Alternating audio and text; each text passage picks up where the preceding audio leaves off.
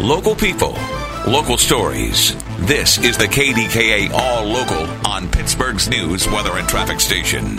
one hundred point one F M and A M ten twenty. K D K A. Members of Pittsburgh's police union overwhelmingly approved a new contract last night, but their president has concerns. News Radio K D K A's Shelby Cassesi has details for us live in the newsroom. Paul, the contract includes pay increases and clear guidelines for when an officer breaks policy. F O P President Bob Swartzwelder told the Big K Morning Show he encouraged his members to ratify the contract, but he doesn't believe the pay scale will retain and recruit officers. So we're basically grabbing at scraps when we compare ourselves to our peer groups, you know, and, and to surrounding communities. Mayor Ed Gainey feels the opposite, in a statement saying the first contract in over twenty years will help recruit and retain more officers. Live in the newsroom, Shelby Cassasi, News Radio K D K A. John Fetterman's top aide says the Pennsylvania senator will return to Capitol Hill soon. The Democrat announced last month he checked himself into Walter Reed Medical Center for treatment of clinical depression. Chief of Staff Adam Gentleson released photos Monday of the senator reviewing information on rail safety and other legislative concerns. And he says Fetterman is doing well and on a path to recovery.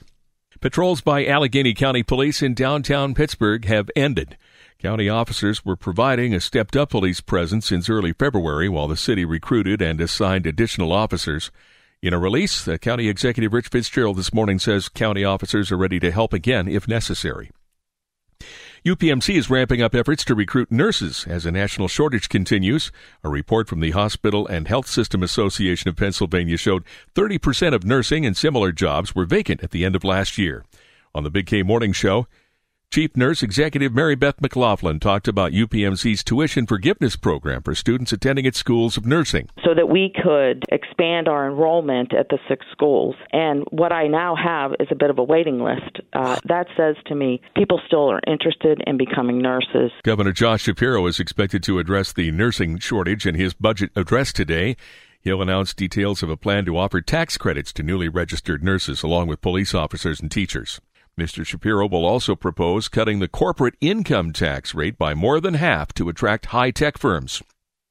Uh, the governor is also expected to emphasize funding for the state's poorest school districts. The budget address starts at eleven thirty this morning. Hundreds of Butler County government workers are threatening to strike next week. S E I U Local six sixty-eight will strike on the fifteenth if the union and government fail to reach a new collective bargaining agreement. The three hundred Butler County employees work in the courthouse, nine one one dispatch, children and youth services, and other county offices. Union reps say the workers have been without a contract since the beginning of the year. They blame the county's chief negotiator for the impasse. Norfolk Southern announced a new six-point safety plan Monday after another train derailment in Ohio over the weekend.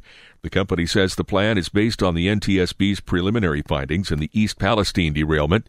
New safety parameters include additional hot wheel bearing detectors, reevaluating the temperature threshold for wheel bearings, and developing new inspection technology. A bipartisan effort is underway in Harrisburg to keep violent sex offenders away from schools and daycare centers.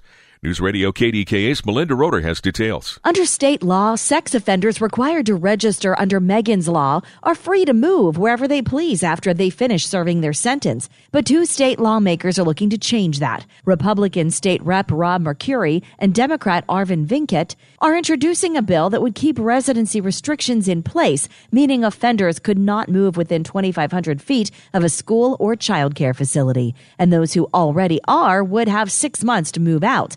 In a statement, Mercuri says this bill would close a loophole in Megan's Law that dozens of other states have already addressed. Both representatives decided to take action after parents in Hampton Township complained about a sex offender living next door to an elementary school. Melinda Roeder, News Radio K D K A. A sixth person is facing charges in connection with a deadly shooting last summer. Investigators have linked twenty-year-old Daqual Allen with a Brighton Place shooting in August. forty-year-old Stephon Drayton was killed and three other people were wounded.